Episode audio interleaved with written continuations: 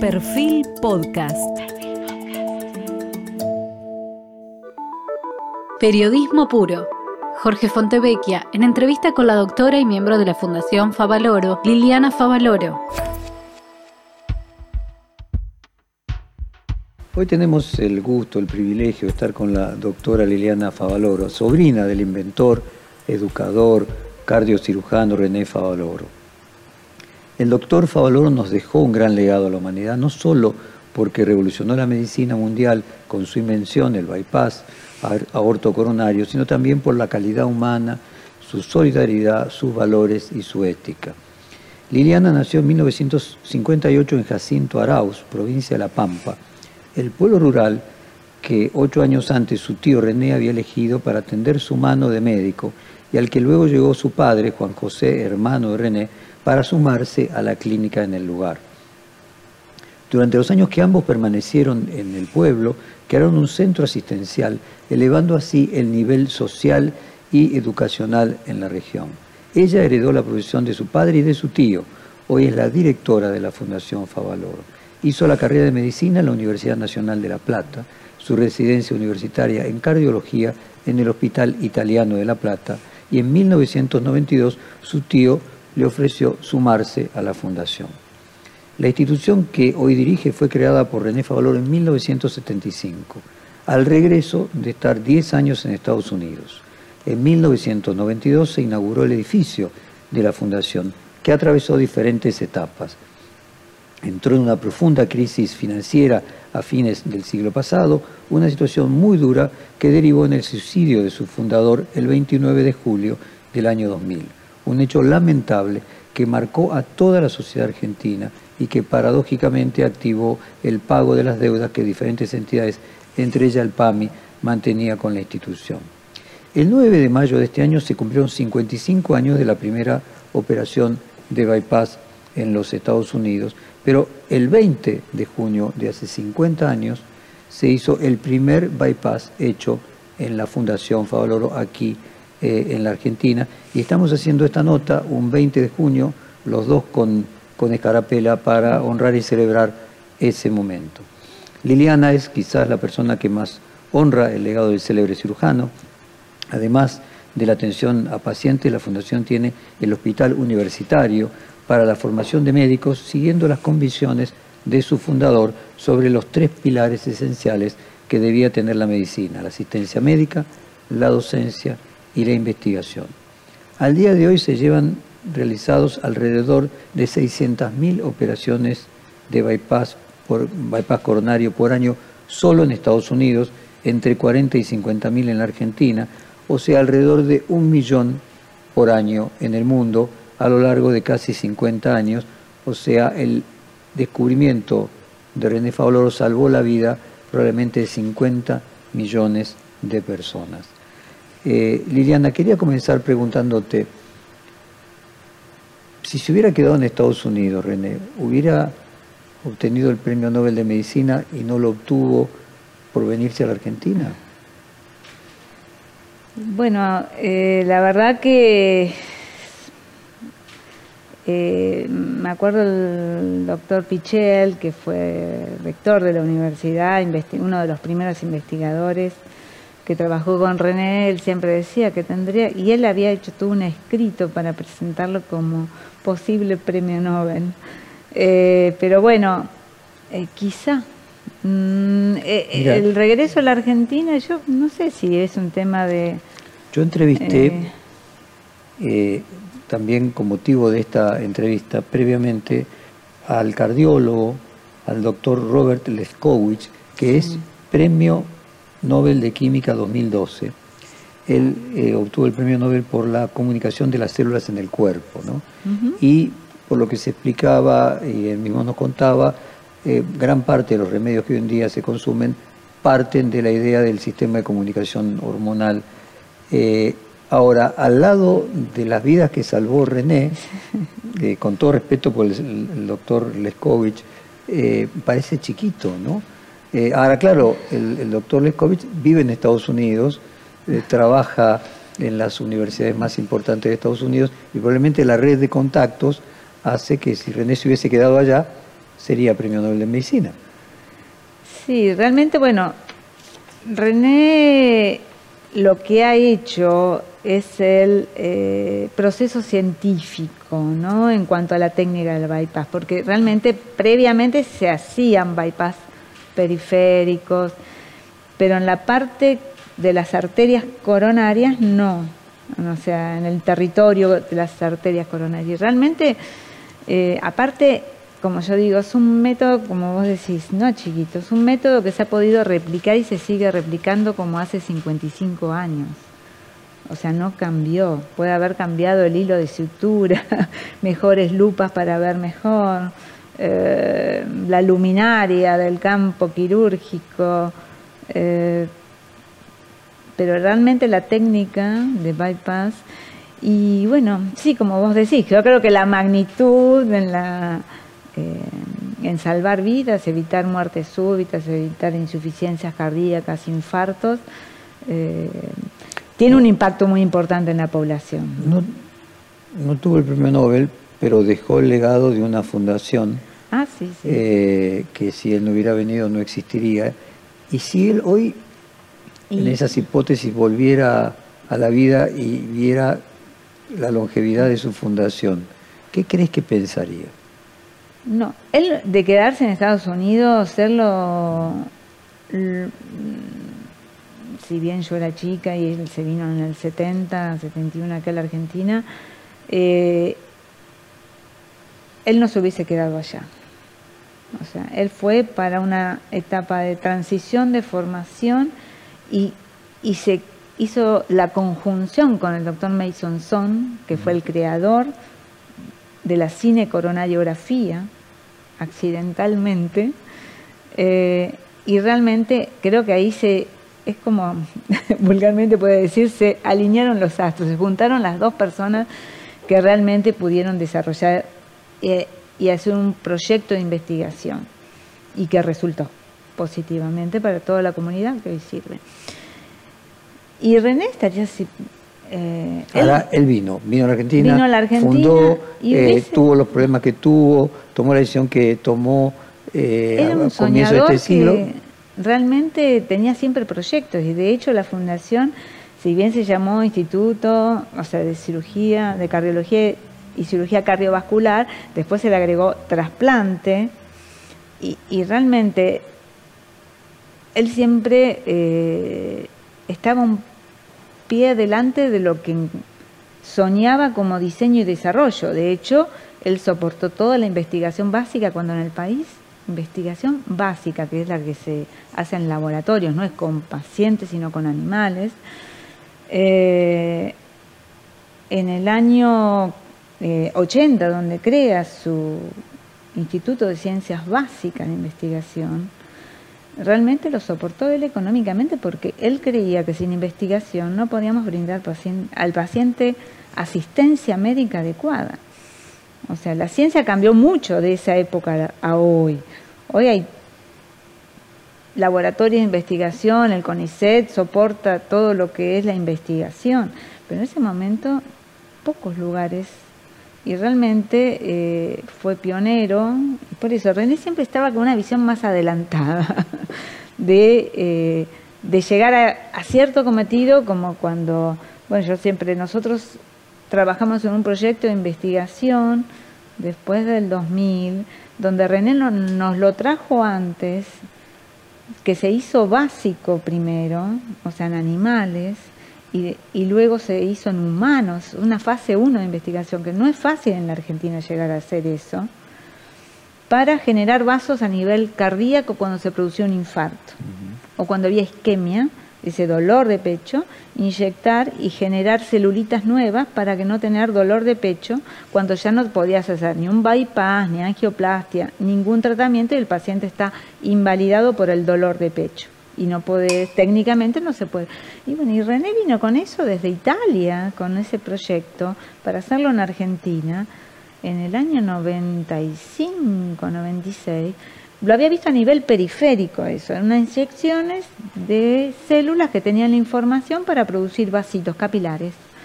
Y bueno, y él dice, no, esto hay que hacerlo genial para el corazón. Y bueno, y lo llevamos a cabo.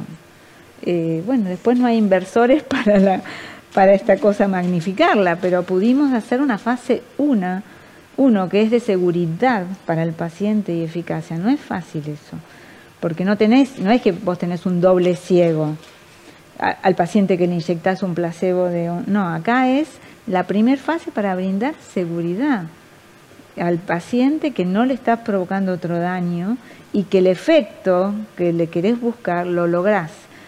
Y lo, llegamos a hacer. Realmente, él nos transmitió y nos sigue transmitiendo y, es el alma mater de ahí, de la ciencia básica a la medicina translacional, o sea, trasladarla al paciente, porque si nos quedamos en lo básico no, no sirve.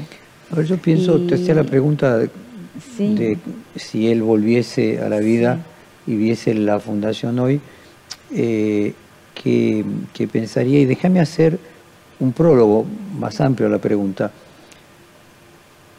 La fundación coincide con la cantidad de años de decadencia de la Argentina.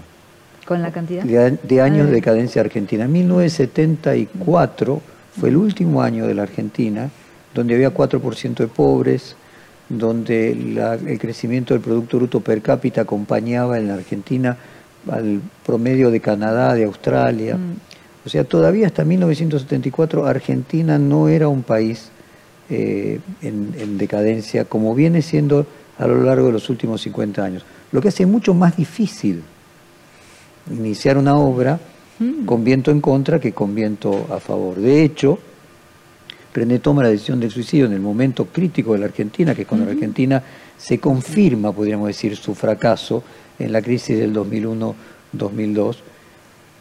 ¿Qué, pensaría hoy volver y decir, y sobrevivió, y sobrevivió sin mí, y está más... ¿Qué diría? Y bueno, ¿cómo hicimos? Bueno, pasamos por etapas que fueron muy duras. Eh, eh, de reducir personal, que él no lo podía hacer, nos tocó sin saber hacerlo. Pero bueno, eh, tuvimos que hacer maniobras que por ahí achicarnos dentro de las... Eh, achicarnos en los... Eh, por ejemplo, no en la calidad de atención, sino en los espacios físicos, como pasó con la pandemia y como que pasó en el 2000, donde realmente tuvimos que, si teníamos costos importantes, como era el centro de vida, que viene el edificio es nuestro, eh, toda la rehabilitación era muy costoso sostenerla ahí, la rehabilitación cardiovascular. Bueno, y veía, la trajimos a la fundación, al hospital, y, y un ala del hospital la convertimos, y, y esta cosa de como uno puede hacer en la casa, René eso no lo, creo que no lo hubiese tolerado o no, no sé, es la impresión, o sea, esas cosas. Yo nunca hice la gestión con él, yo de lo que podíamos hablar era medicina o de educación y eh, transmitir conocimiento, pero pienso que él, no sé si todo este cambio... Vos estuviste con él ocho años. Eh, trabajando juntos, claro. Eh, trabajando juntos, sí. Pero siempre hablando de medicina en tu caso. Medicina, no de gestión, hospitalaria. Porque, bueno, René, él tenía eh, su equipo, el doctor Masnata. Ahora, debe ser una de las organizaciones más difíciles de administrar un hospital, una clínica, porque las decisiones que estás tomando tienen unas consecuencias que debe ser muy difícil elegir. Es muy difícil elegir, eh, pero bueno, cuando... Peor es no elegir, ¿no? Peor es no elegir y quedarte congelado o paralizado.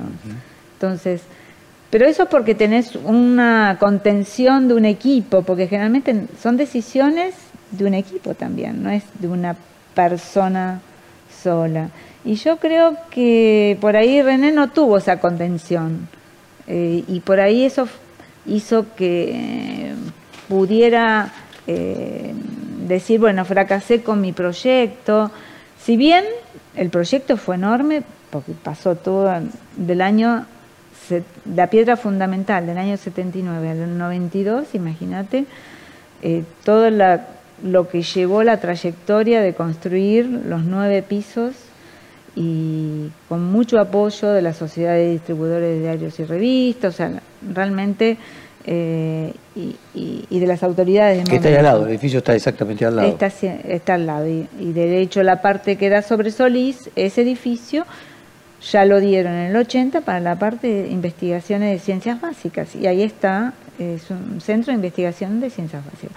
Y realmente eh, creo que sortió tantos obstáculos, porque la verdad que la vida en la Argentina es ser resiliente, y pienso que a cierto punto eh, vio que no podía soportarlo más, no sé, una situación muy eh, del, no sé si del fracaso, no llamaría fracaso, sino eh, por eso digo, hoy si lo viera en retrospectiva, vería estamos, el éxito. Estamos, ¿qué pasó? Bueno, y, y es bueno, la resiliencia que hace que vamos para acá, vamos para allá, hacemos esto, y bueno, y así, pero siempre manteniendo la calidad de atención. Eso es lo que el alma mater nuestra, ¿no es cierto? Porque eh, nunca caímos, eh, mira que en el país uh, hay problemas de importación, hay problemas, pero bueno, que falta un catéter, que falta, pero siempre eh, pudimos eh, sortear esos obstáculos. Ahora, eh, en determinadas áreas también son más grandes que hace 20 años, ¿no? se han desarrollado... No, sí, es que... O sea, no es que, simplemente achicar. No, no, no, no, tuvimos que expandir en muchas cosas. Claro, desarrollar otras actividades. A partir que este es un centro modelo de trasplante multiorgánico. No hay en la Argentina otro centro así. O sea, acá se trasplantan todos los órganos, yo siempre digo, menos las córneas. Pero después todo, desde órganos sólidos. Por eso esa parte es muy importante, muy fuerte en la institución de alta complejidad. Y hasta médula ósea, que no es un órgano sólido. Y bueno, y realmente sostener eso hace que vos a esa población de pacientes trasplantados, toda esa gama de pacientes, que llevamos más de mil, 3.000 trasplantes, que son una eh, población más frágil, expuesta a infecciones, a tumores, a otro tipo de cuidado de los pacientes que somos inmunocompetentes, que tenemos nuestra defensa, que vos le va, requiere un cuidado muy especial con otras especialidades. Porque, y ahí es que tenemos las generamos las otras especialidades, gastroenterología, otorrinolaringología, ginecología. O sea, el trasplante lo llevó Nos llevó al curso de tener de cada uno de los órganos clínica médica, o sea, de, de, tener toda uno, una formación más integral o multidisciplinaria para poder soportar y, qué, ¿para qué? Para mejorar la supervivencia de esos pacientes, porque para eso se trasplantaron y hubo un donante que filantrópicamente la familia donó. Entonces, vos tenés que darle la mejor expectativa de vida, pero para eso hay que cuidarlo. Cuidarse el paciente, cuidarlo, la responsabilidad del lugar donde no puede perderse eh, ese hilo conductor. No cualquier centro puede seguir controlando un trasplante. No, me preguntaba si en ese sentido vuelvo con lo anterior, él llegara y diría, uy, mirá lo que hicieron, ¿no? Y creo que estaría contento. mirá lo que hicieron, pudieron, con todos estos altibajos que, que finalmente son todos económicos. Porque eh, las publicaciones, la formación, la universidad... Pero hay, pero hay, un mensaje allí en la resiliencia y en el soñar. Eh, imprescindibles, eh, porque el sueño sin resiliencia ah, se acaba ah, y la sola resiliencia sin sueño no se mueve. Eh, que a mí me parece interesante explorar justo este 20 de junio, hace 50 años del primer bypass hecho en la Fundación Favaloro. Si yo no entiendo mal, tu padre y de tus hermanos murió joven y de alguna manera René cumplió un papel no sé, de Pater o... Sí, realmente era, bueno, ellos eran dos hermanos, los dos estudiaron medicina en un medio familiar donde era una clase media como todo, inmigrante, hijo de inmigrantes, y, y realmente, bueno, llegar a ser médico era brindar El una hijo, el profesión. doctor. El hijo del doctor. Ahora, creo que en tu familia también había eh, médicas. Nosotros eh, tenemos varias generaciones de médicos. Dentro de la gama, yo, la tengo de los dos lados, pero de la Favaloro, eh, de la camada de René, hay tres de la de, de, de- De su de la- generación. su generación, tres. Después está eh, dos más de la generación siguiente.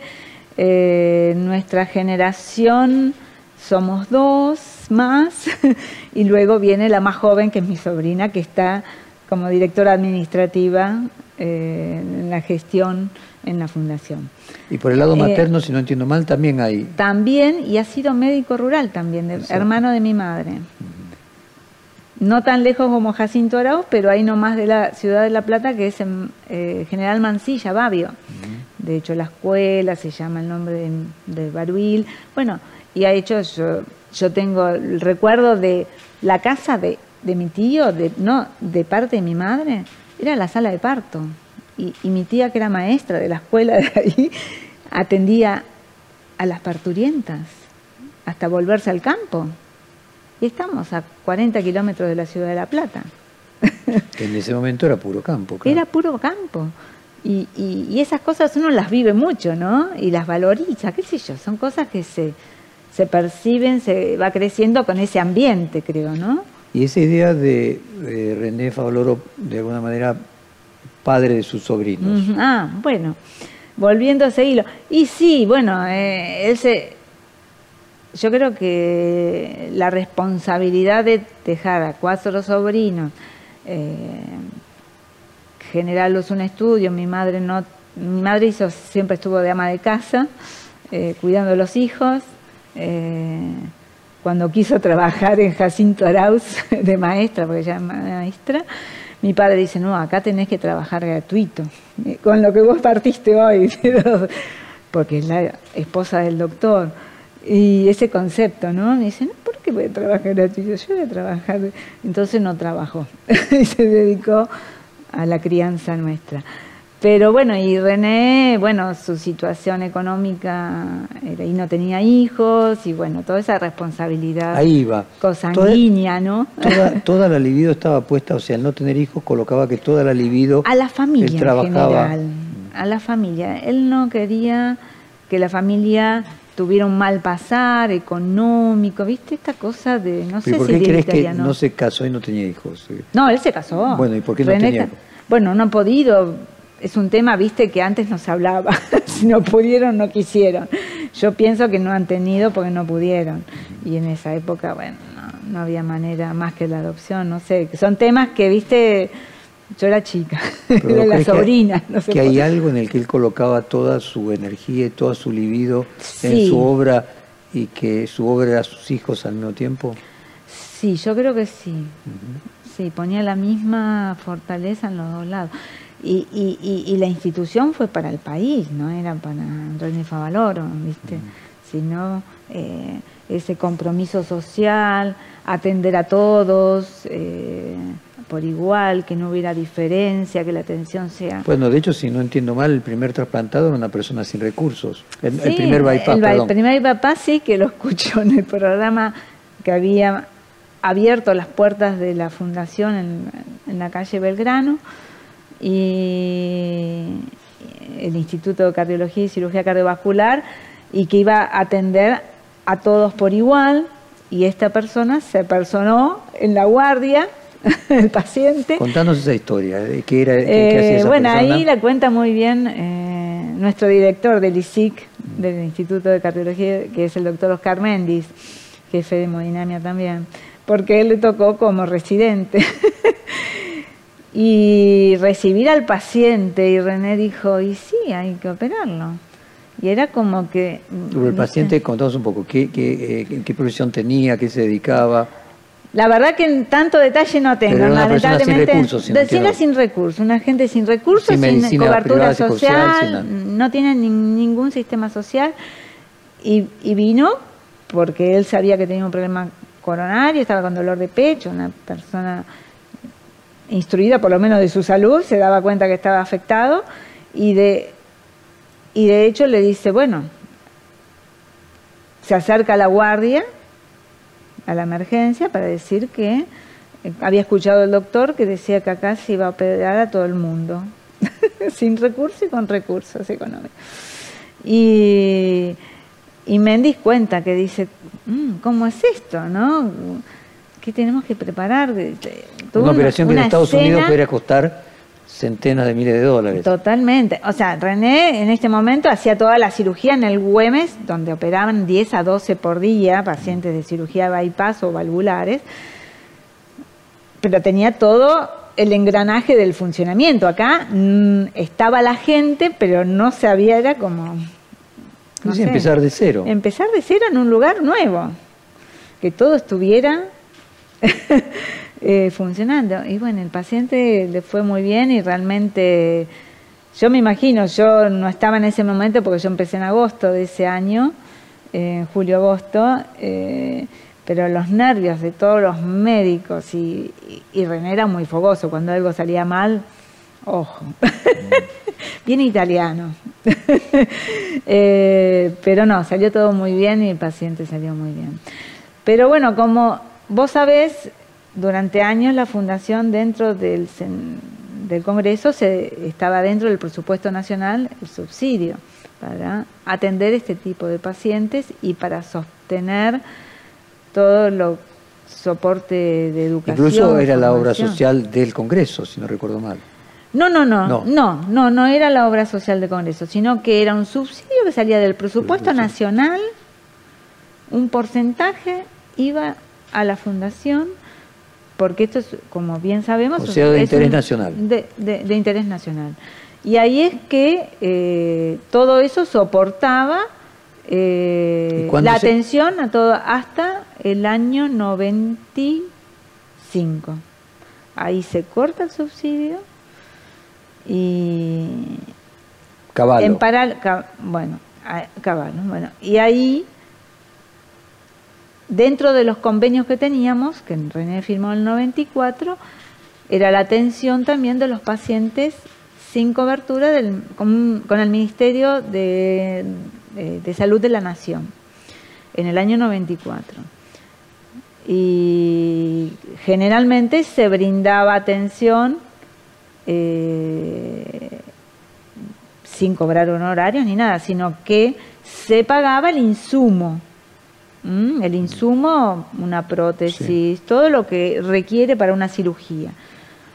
Estos pacientes, aparte, eran muy complejos porque son pacientes del interior del país, no, no, no hablando más del interior, sino que no tenían cuidado de su salud porque no tenían acceso a la salud y cual tenían pacientes muy complejos. Se les cambiaba por, por fiebre reumática, dos, tres válvulas cardíacas más bypass. Eran pacientes que no tenían, no han tenido acceso a la salud y no se llegaban en situaciones muy avanzadas.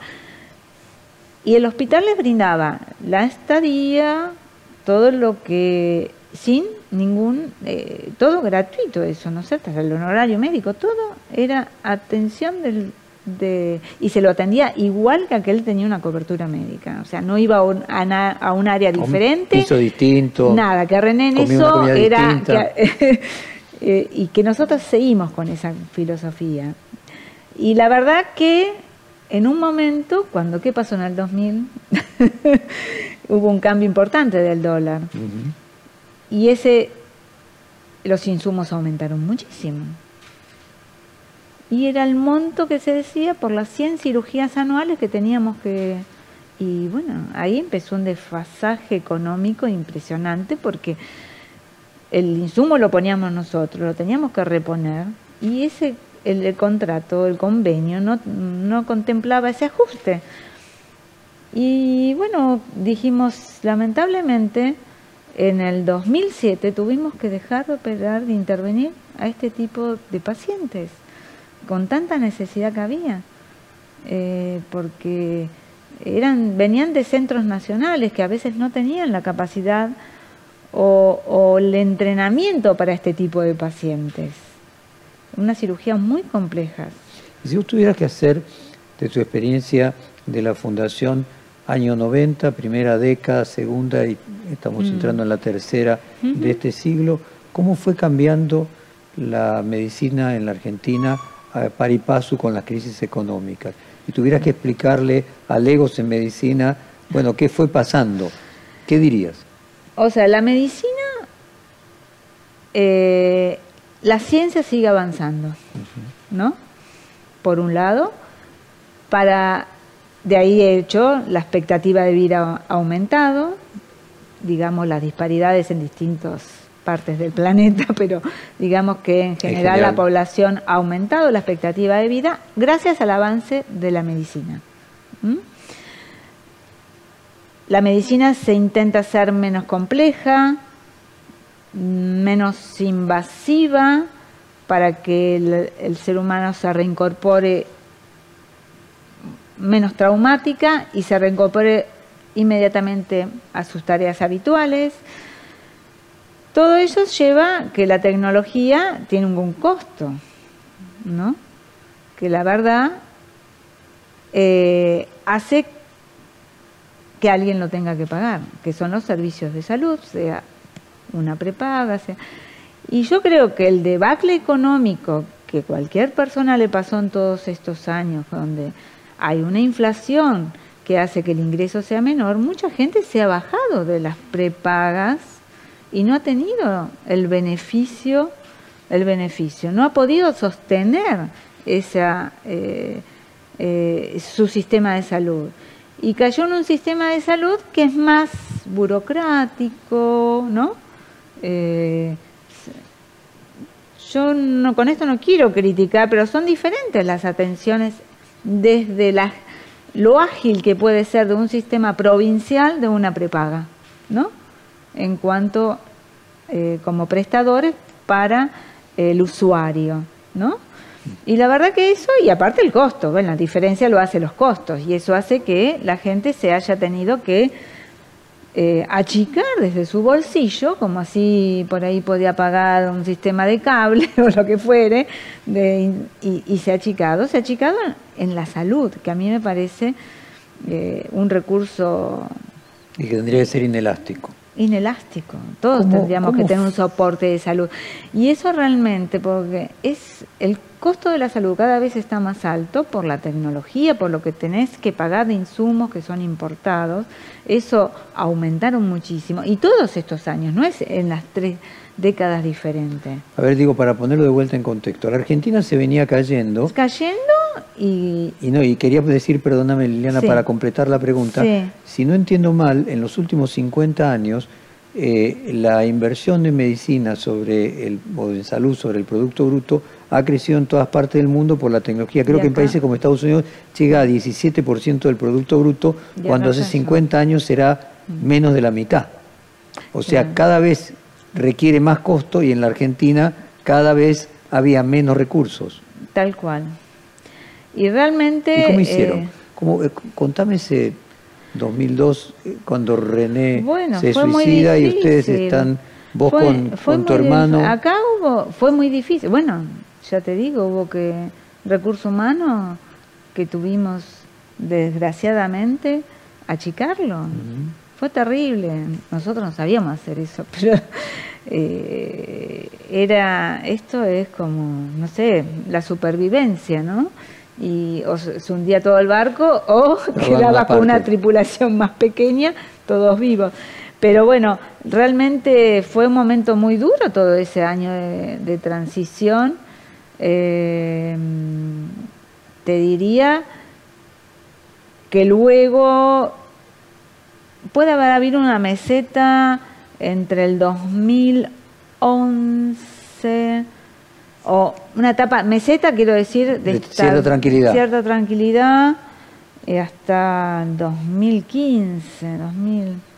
Pero después empezó el debacle económico, ¿no? Yo hablo de debacle económico es que hay- empieza a haber un desfasaje entre los costos de lo que es la salud, lo que se paga y lo que es la inflación del país, ¿no?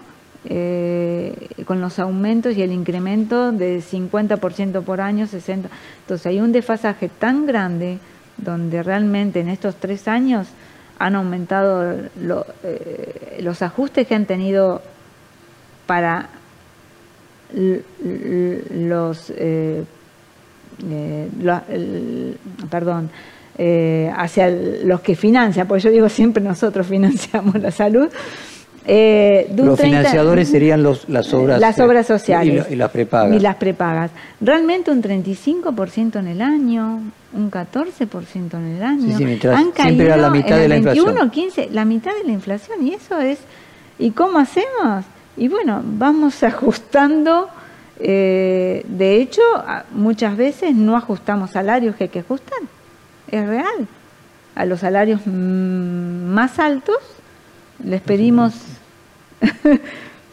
Eh, hay, en algún momento hasta hemos dicho a la gente de salarios profesionales, médicos, de algún mes donar un 20% del salario. Hemos llegado a eso. ¿Y los médicos lo han hecho? Y, y colaboran. No, sí, sí. Sí, sí, sí, eso realmente la... Eh, ese es el ser humano que tenemos, ¿no? La calidad que tenemos lo, han donado eh, sus sueldos, han sacrificado sus ingresos eh, para seguir, bueno, su fuente de trabajo, ¿no? A veces las dificultades motivan la creatividad y no solo reducir, sino crecer. Y me hablabas del, del tema de la internación de día. Tal cual, Jorge.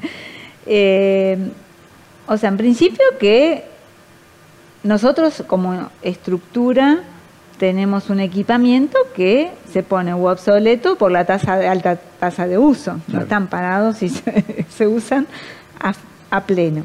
Entonces, mucha hay que y avanzar en la tecnología, hay que renovar equipamiento, ya sea porque está en su etapa eh, de uso útil, se hay que renovar, se amortizó y hay que renovarlo.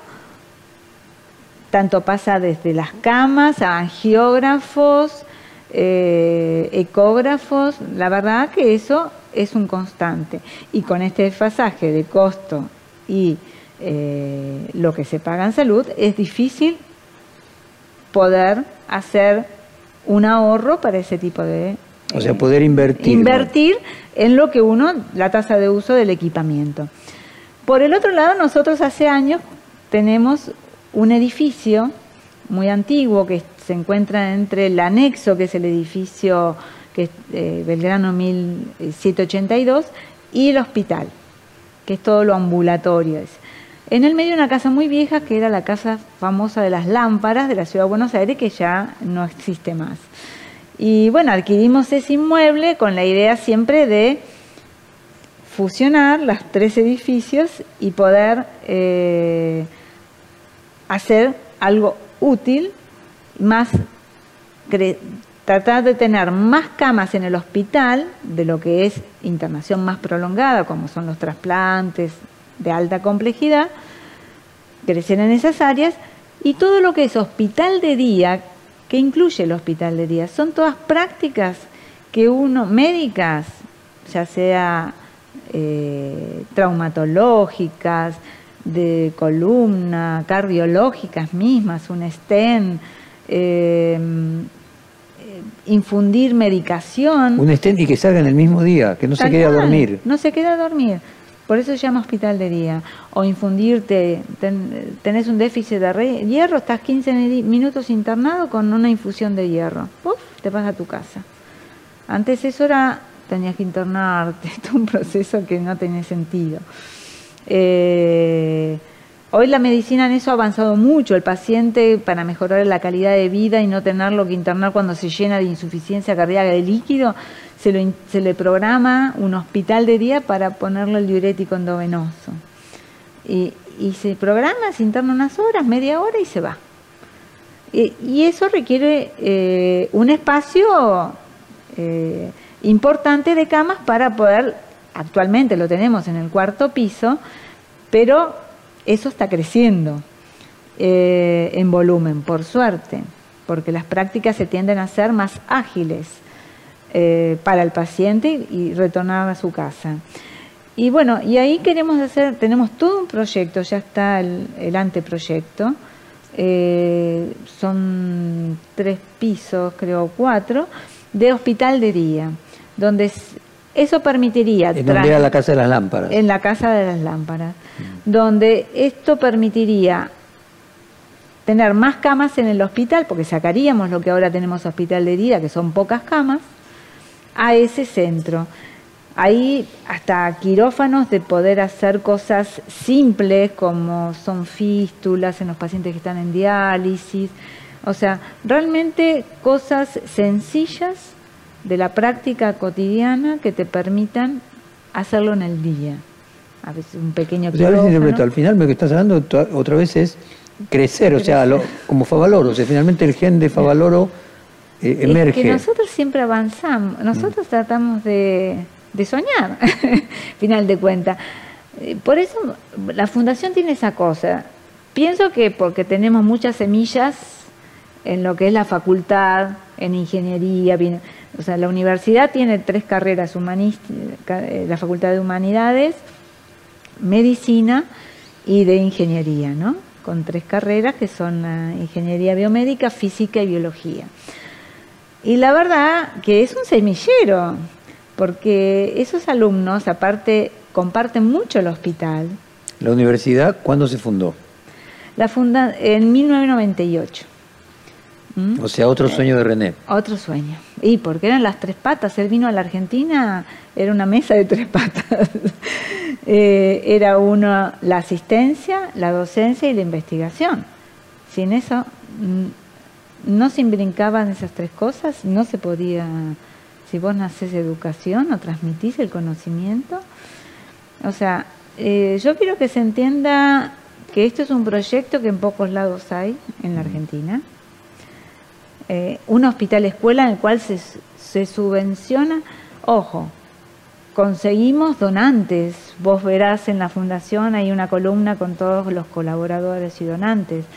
Hay eh, donantes para las formaciones en trasplante, que es lo que se llama eh, fellow o becarios, que son dos años, que eso con lo que te pagan una práctica no podrías. Entre pagar al médico, pagar la todo, es imposible.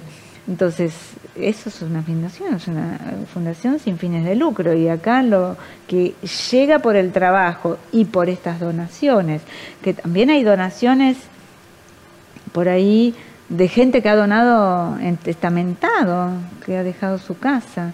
Y eso, por eso muchas veces que se entiendan los proyectos que tenemos, porque uno le pone un proyecto a esa donación, ya sea a un becario, porque se le informa a la persona que ese becario terminó, se hizo esto, y, eh, eh, en la educación. Es un hospital escuela en la cual tenés 15 residencias. Eh, salieron 150 becarios, que no es lo mismo la residencia que becario, porque los becarios son ya, son, ya fueron residentes, que dura cuatro años la formación cuando terminas la carrera de medicina. Y, la verdad que todo ese soporte dentro del mismo magma no es fácil eh, económicamente sostenerlo. Y que sea con una buena paga, porque la verdad que... Eh, en ese sentido, Eliana, vos misma, ahora eh, trata de imaginar que vuelve la Liliana de 1995, mm. ¿no? Y vuelve ahora. Eh, ¿Se sorprendería de lo que pudieron hacer solos vos y tu hermano y todo el equipo? Todo el equipo. Yo diría, nosotros tomamos decisiones, nosotros somos un consejo, la universidad tiene su consejo de administración, que los favaloros están en los dos lados, Roberto y yo, y el hospital. Y realmente las decisiones finales, sí, es tomado por el Consejo. Pero el pensamiento, la tormenta de ideas y hacia dónde vamos. ¿No imaginabas que tenías esas capacidades y no hubieras sido expuesta a el tener que sacar eh, no, pero eso fuerzas como de donde que, no había. Claro, yo creo que es como, viste, el remo, esas cosas que vos decís, bueno, sumas más fuerzas, pero la gente de adentro, eh, hay una colaboración muy importante internamente. La gente o sea, hay una mística que dejó viva. Creo que sí, yo creo que sí, que eso es muy valioso, porque si no, se te desmembran y, y ahí no, no sumás. ¿Cómo se dividen con vos y con tu hermano Roberto? Que él, hoy es presidente honorario, en su momento estuvo el cargo que vos tenés. Sí, hasta el 2016 él fue presidente. Bueno, era como que René un poco... René, viste que él testimonió todo. Creo que la documentación de René tenemos mucho material para la comunidad, para todos. Y un poco era el legado que había dejado a Roberto, ¿no? Eh, que debiera continuar, y así fue. Eh, la presidencia. Y en el 2016, bueno, dice, bueno, vamos a, renovar los aires, eh, un poco de oxígeno y bueno, eh, continué yo. El consejo también está Rafaeli, que también es familia, es primo de René. por parte de mi abuela paterna, somos Rafaeli. Así que el doctor Héctor Rafaeli es parte del consejo, es el tesorero. Así que realmente, y él viene del Consejo de Administración desde el Güemes, el doctor Rafaeli. No quiero decir con esto que es muy mayor, mayor que yo, eh, pero realmente... Pero Roberto un momento te dijo, Liliana, tenés que hacer cargo vos. sí. Él, a Roberto toda esta gestión no le gusta mucho, eh, a mí tampoco, pero bueno, la trato de tomarle...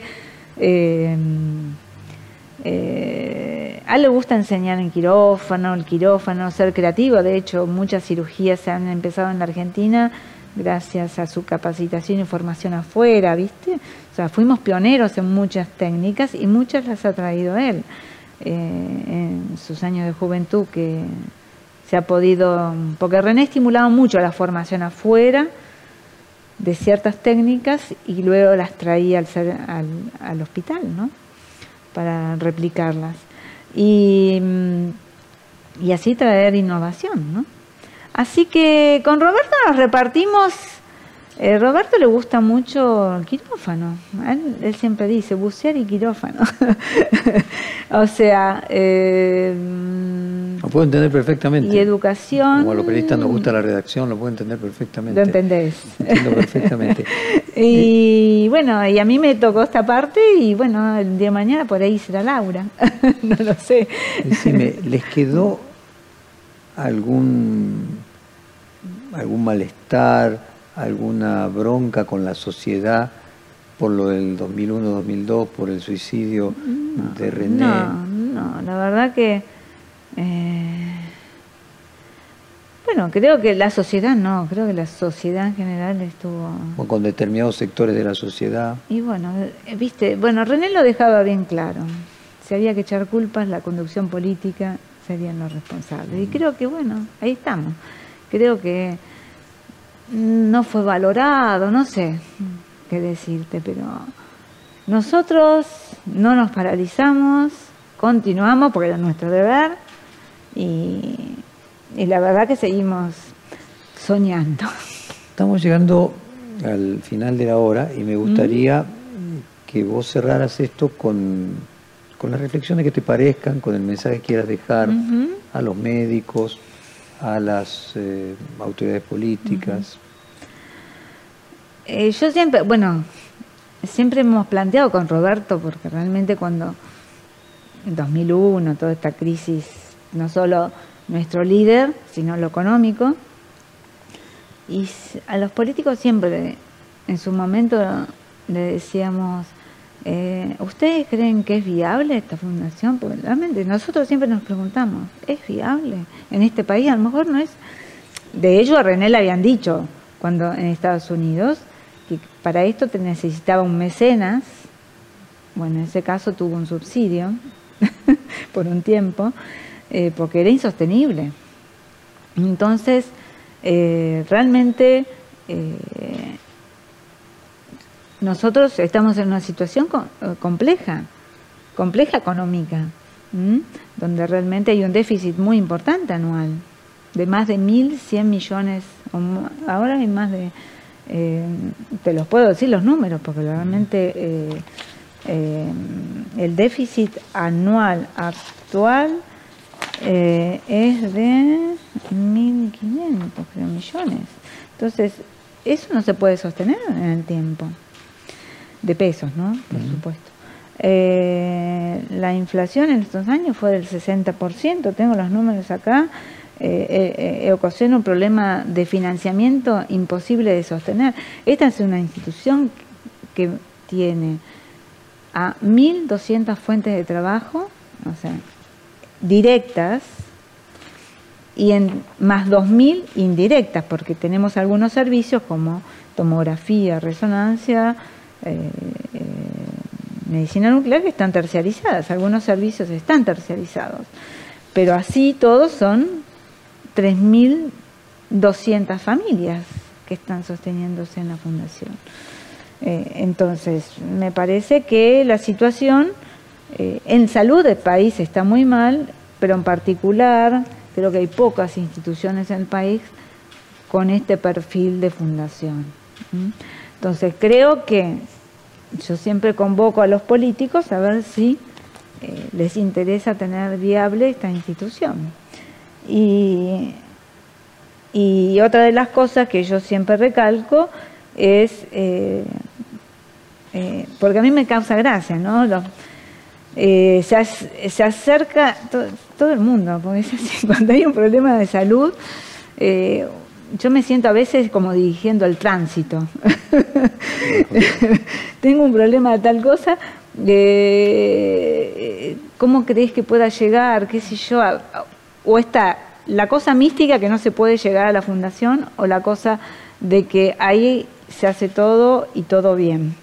Entonces, uno resuelve todo eso porque uno es médico y todo lo que sea salud es primordial pero pocas veces eh, uno nota que eso tiene una devolución. Desde el lugar, qué sé yo, hay gente que dona, como eso te digo, que hay gente que dice, yo no sé cómo ustedes no cobran nada, este copago, ¿no? Que muchos lados se cobran. Nosotros no cobramos nada, salvo que el paciente quiera pagar privado, quiera pagar, que eso pasa, ¿eh? pero muy poco. pero hay gente que dice, no, no, yo no voy a usar mi... quiero... Pero realmente eh, creo que la institución, hay muchos que las conoce cuando la padecen, porque tienen que transitarla por algún problema de salud. Y, la calidad de gente, de técnicos, enfermeros, mucamos, todo, que tienen un una vocación que es increíble, pero creo que esto se... Y todo eso hay que sostenerlo, hay que sostenerlo en un hospital, escuela y que es una fundación. A decían que necesitaba mecenas. En Estados Unidos, de mm. hecho, eh, hay una cultura del mecenazgo, hay una cultura, las universidades Tal cual. Eh, están la mayoría de ellas sostenidas también y tienen hasta el nombre de, de, las personas que han eh, o sea, lo soportan. Que, lo que vos percibís entonces es que en la Argentina hay como un, que alguien no se pregunta quién paga la cuenta, por decirlo de alguna manera. Tiene que estar ahí, pero eh, el dinero no existe. Realmente hubo colaboración del Estado, ha donado un equipo de hemodinamia uno de los gobiernos, Cristina Kirchner, mm. sí, lo puedo decir, pues realmente no.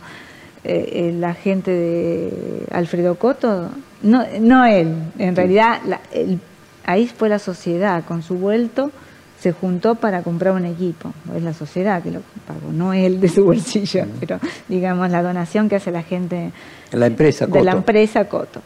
Eh, pero en realidad lo hizo la gente con el vuelto. Entonces yo creo que eh, hay muchas voluntades y se ha podido, pero en este momento eh, que está la salud pasando un momento muy crítico, realmente necesitamos... ¿Cómo podría donar la gente? Contanos un poco. En la fundación se puede donar de muchas maneras. Eh, acá tenés, ya te digo, hay gente que dona eh, legalmente, testamentariamente, otras es a través de su tarjeta de créditos, O sea, llamando al teléfono te dice marque tal número y vos ya podés donar por única vez, mensualmente. Hay gente que dona con su...